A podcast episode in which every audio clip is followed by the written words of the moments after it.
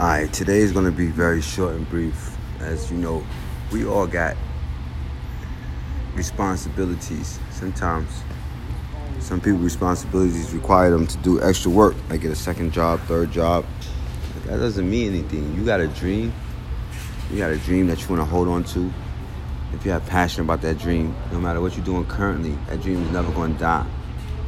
Now, I'm coming to you real quick to let you know. A lot of people when they wake up this morning, they're not going to be thinking about nothing but getting to work. If they get to work on time, and they're going to be thinking about the people they're going to be working with when they are at work. I mean, just a lot of thoughts all about work. Nothing really pertaining to your dreams and your future.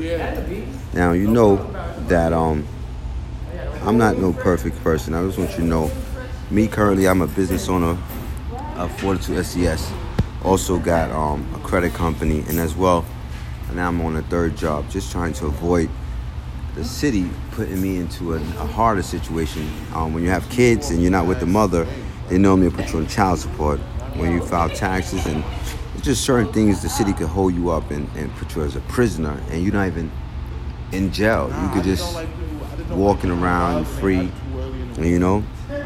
So you know we've been around. We're gonna have situations where you're gonna be upset about something.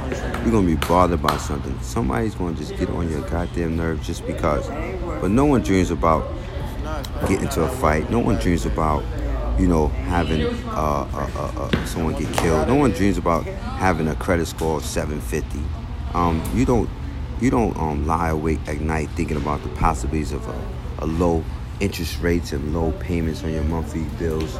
You're not really thinking about that. What you're thinking about is how can I go get this money and what I'm gonna use it for. So this is Wayne World News, and we want you to know that there are people out here every day struggling, doing their best to get to the top, but they're following the same habits. Like you cannot expect anything different if you continue to do the same thing over and over and over again, and you expect something different. If you don't change your attitude towards gratitude, you're never going to accept the beauty around you, which is people and, and life.